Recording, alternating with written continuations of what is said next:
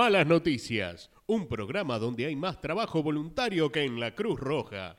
Para los que siguen el camino de la resiliencia encontrando serendipias en cada esquina. Para los que lograron que el universo les provea lo necesario con solo pensarlo. O simplemente para quien haya logrado construir algún tipo de lugar feliz al cual escapar. Esta poesía es para vos. Vendrán de a una las hormigas a llevarse nuestro mundo.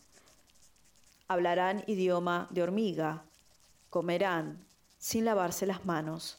Otras hormigas harán de mesita para una yerba mate liviana como el adiós. Toda hormiga sabe que el adiós pesa menos que un palito y es menos riguroso que un veneno.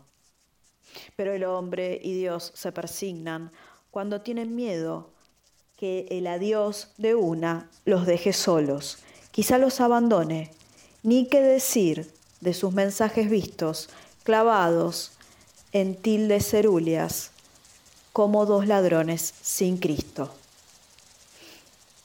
Las hormigas también tienen miedo, pero jamás dejarán, ni por susto, ni peor, digo, un duelo, ni por un amor no correspondido, jamás dejarán de llevarse hacia algún lado este inservible, este detenido mundo.